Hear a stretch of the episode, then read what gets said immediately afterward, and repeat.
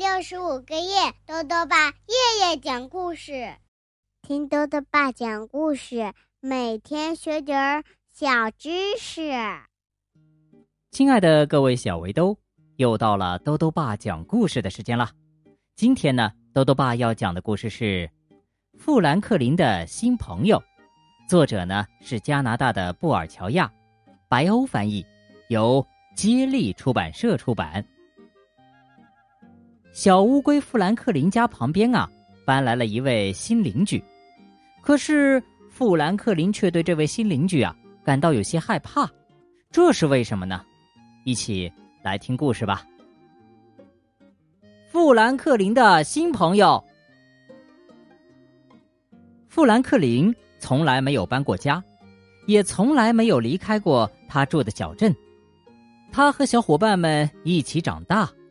每个朋友在他的生活里啊都很重要。富兰克林想玩捉迷藏的时候呢，一定会去找小狐狸；想和最好的朋友在一起的时候呢，就一定会去找小熊。在一个新的家庭搬到小镇之前啊，富兰克林从来都不知道什么是新朋友。富兰克林对新邻居一家特别好奇，他们的床。像是为巨人特制的，灯像大树一样高。富兰克林看到他的新邻居时，吓得一句话也说不出来，因为他从来没有见过真的驼鹿。他拥抱了一下新来的邻居小驼鹿，啊，就算是最小的驼鹿，个子还是很大的。富兰克林吓得呀，一溜烟儿跑回了家。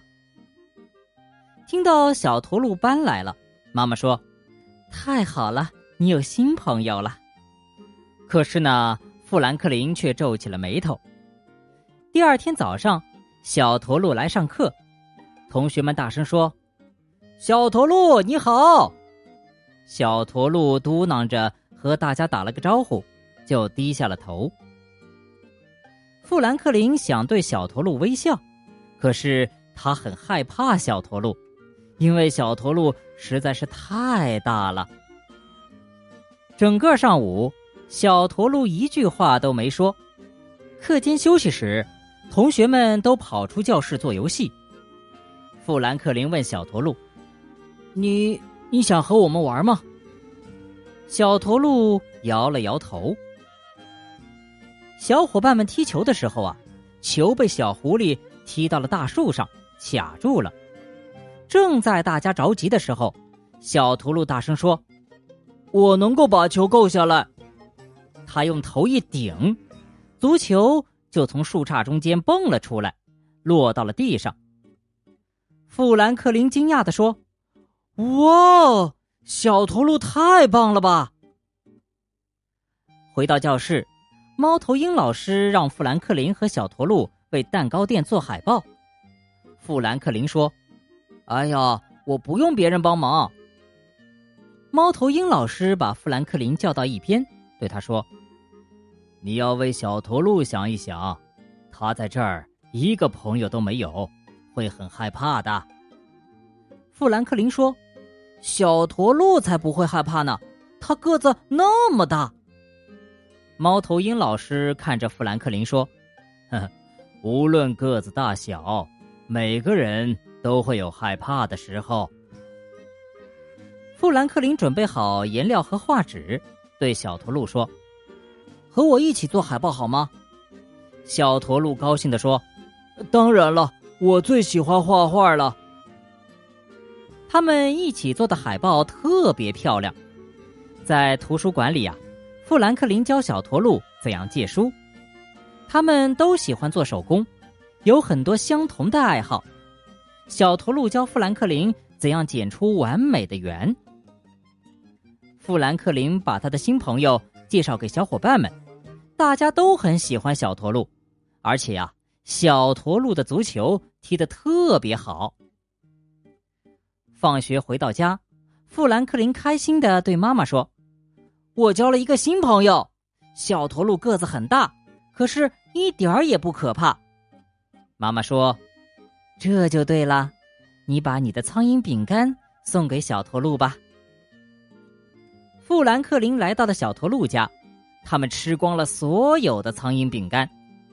小驼鹿说：“能和你成为朋友真好。”从那时候起呀，富兰克林和小驼鹿天天在一起玩，他有了一个很特别的新朋友。好了，小围兜，今天的故事啊，到这里就讲完了。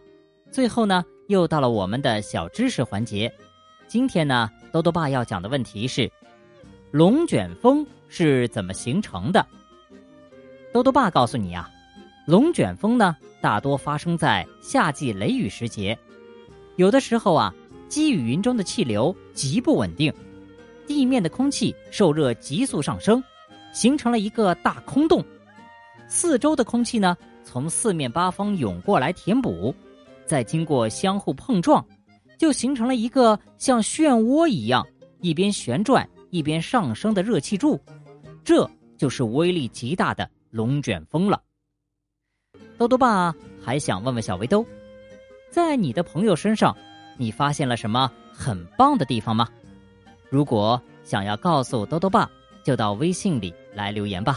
要记得豆豆爸的公众号哦，查询“兜兜爸讲故事”这六个字就能找到了。好了。我们明天再见。